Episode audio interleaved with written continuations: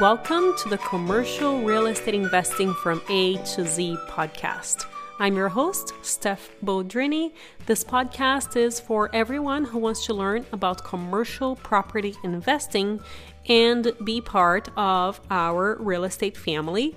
We get the best people in the industry to give you straightforward and practical advice that you can actually use in your investing. In today's episode, we are talking about what is a title report, what is a title commitment, what is a survey, what are some things that you need to watch out for in the title report slash commitment and the survey. We are breaking this interview down into two parts because there's just so much information that is going to be valuable to you. We are interviewing a really good friend of mine. Her name is Mindi McLain she is a Texas attorney and she is the co owner of a law firm and also a real estate investment company. She represents investors, developers, lenders, and real estate projects uh, throughout Texas and a few other states. And she is just a super humble person, which I love, and very detail oriented, which is what you need in an attorney. And I'm sure you're going to learn a lot from this interview. Here we go. Mindi, thank you so much for joining us today. I had to really twist your arm for you to say yes, so I'm very grateful that you're sharing your vast amount of wisdom with us. Uh, first, why don't you tell us a little bit about you? Thanks, Steph. I'm glad that you twisted my arm. This is actually my first podcast interview, so I'm glad that it's with you because I think we'll have fun. Yay! Well, I'm yeah, I'm Mindi McLain. I am an attorney in Texas, and I practice primarily in the areas of real estate and a little bit of business law and some estate planning. But real estate is what I really love to do. And I also do some investing locally here where I live in commercial and residential real estate. So that's kind of what I get excited about is working with other investors, but I also represent some lenders, um, some more institutional clients, if you will. But my my wheelhouse is really just investors and developers who are working on all kinds of real estate projects. And so I graduated from Texas A&M University and then went to Texas Tech School of Law in Lubbock and I graduated in 2008. So I've been licensed in Texas since 2009. Thank you. And um, we met because you reviewed the title of some properties I purchased and you did an incredible job. You saw that one number was wrong in the entire title report compared to the survey, which uh, I would have never caught it. But Besides that, let's just set the tone a little bit in case someone doesn't really know what a title report is and a survey is. What is a title report and a survey, and what does it do for you when you're purchasing a property? Well, since I live in Texas and I'm licensed to practice law here and I invest here, I'll talk mostly about Texas, but I have reviewed title in lots of different states. I have one client in particular that I've done foreclosure work and selling commercial property in Florida and New York and Maryland and Ohio. I mean, just a long list. So I work with other attorneys in those states, but it's pretty similar across the board. Of course, every state has its own quirks. And so I would always recommend that you get someone who's licensed in your state so title work really means you're you're looking back in the records so that when you buy a piece of property, you know that you have good title to it, that you'll become the owner and you know exactly what is going to affect that property. And so there's I was mentioning to you earlier that there's lots of different things you can order from a title company, a title insurance company. Some people will call it a title report, some people will call it a title run. Most often, what you want from them is what's called a title commitment. A title report is usually just a short one or two page document. It says, title is vested in this person or entity. Here's the legal description, and there might be a lien against it. it's not as in depth as you might want. So a title commitment will do that for you. And a title run, some people will call that a run or a run sheet. It might just be a printout that has a bunch of references to documents that are recorded, but it doesn't really explain what those are. So a title commitment is the most sort of comprehensive title instrument that you might want if you're going to look at buying a property. And most contracts are going to reference a title commitment. And what that is, is the title insurance company that you choose will take your contract and they'll open title on it and they'll look at um, who who the owner is, uh, what sort of easements, encumbrances, liens, um, problems are out there, and what needs to be done or fixed before closing so that when you close, if you're the buyer, when you close, you have good title to the property. And when that commitment then closes, it becomes what's known as title insurance. And I mean, that's obviously if you pay the premium for that, but that'll be an insurance policy that you have as long as you own the property. So if something came up after closing and someone said, I actually own this property or um, an old lien that you didn't know about cropped up or something like that, you could make a claim on your insurance policy. Um, surveys are, they usually go hand in hand with the title commitment, but that's actually sending a licensed surveyor out to the property to look at what's on the ground. The title commitment doesn't do that. The title examiner does not visit your property and actually take a look at it. Um, they're just looking at records, whatever is publicly available. But the surveyor is actually going to go out and visit your property. He's going to measure whatever you ask him to, the boundaries or the improvements that are there, or maybe you want to know what something's going to look like once it's constructed or something like that. So they're going to give you a survey, which is just kind of a drawing um, of your property and of your how, how much square footage is in your property or how many acres. Uh, are there any setbacks? or easements and where are those actually located on the ground.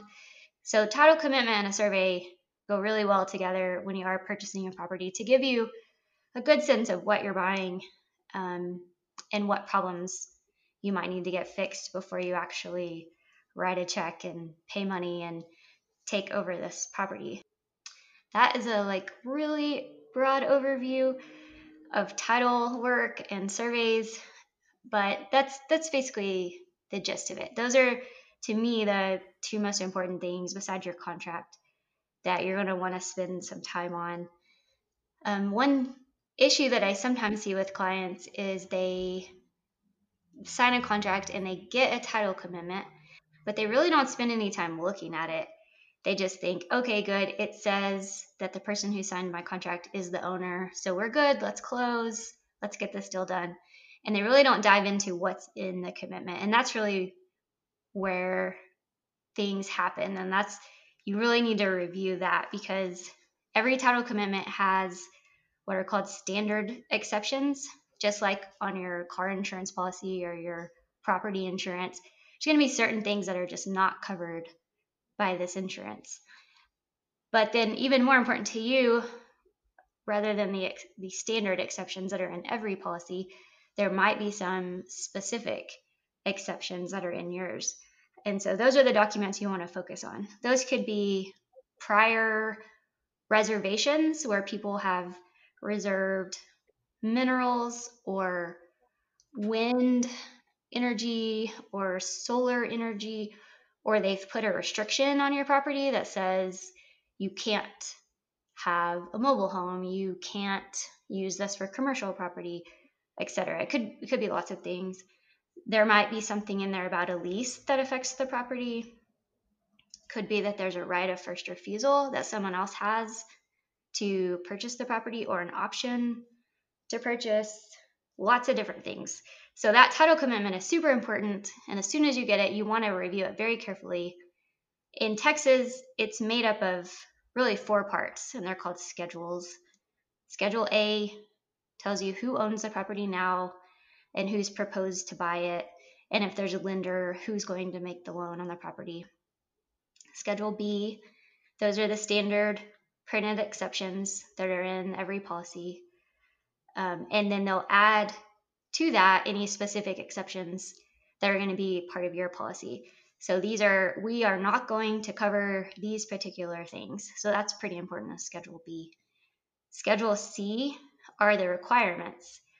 And that's the title company saying, in order for you to close this and for us to issue insurance on it, you have to meet these requirements. That might be we need to see your entity documents if you're an LLC or a corporation or a partnership. Or if one of the parties is married, we need the spouse to join in signing the deed. All of the this has to be done before we can close, goes in Schedule C. That'll also tell you if there are any liens against the property that have to be paid off, etc. And then Schedule D is like a disclosure of the title company and who owns it and what the premium is going to be when you buy the insurance. So that's kind of title insurance in a one minute nutshell. I don't know. that was pretty awesome. Thank you so much. So, given all of this, and I, uh, I know you already mentioned a few things, but what are some of the things that people should really watch out for in the title report and the survey? I spend most of my time, once I get a title commitment back, I spend most of my time reviewing that Schedule B, which it's not called Schedule B in every state, but those are the exceptions to the policy, and then followed by Schedule C or the um, requirements. And so the if I would say the first mistake that people make is getting the commitment and not even really reviewing it or never getting past that first schedule A. And the second thing that they do is they review schedule B, but they don't really dig into what it says. So it's going to say these these are things that are excluded from your policy. It's not going to give you um, a whole summary and analysis of what those things are. It's just going to say this document recorded at volume 1, page 2 on November 2nd, 1980 is excluded from your policy. And if you don't ask what is that document recorded at volume 1, page 2, November 2nd, 1980, you'll never know what that document said.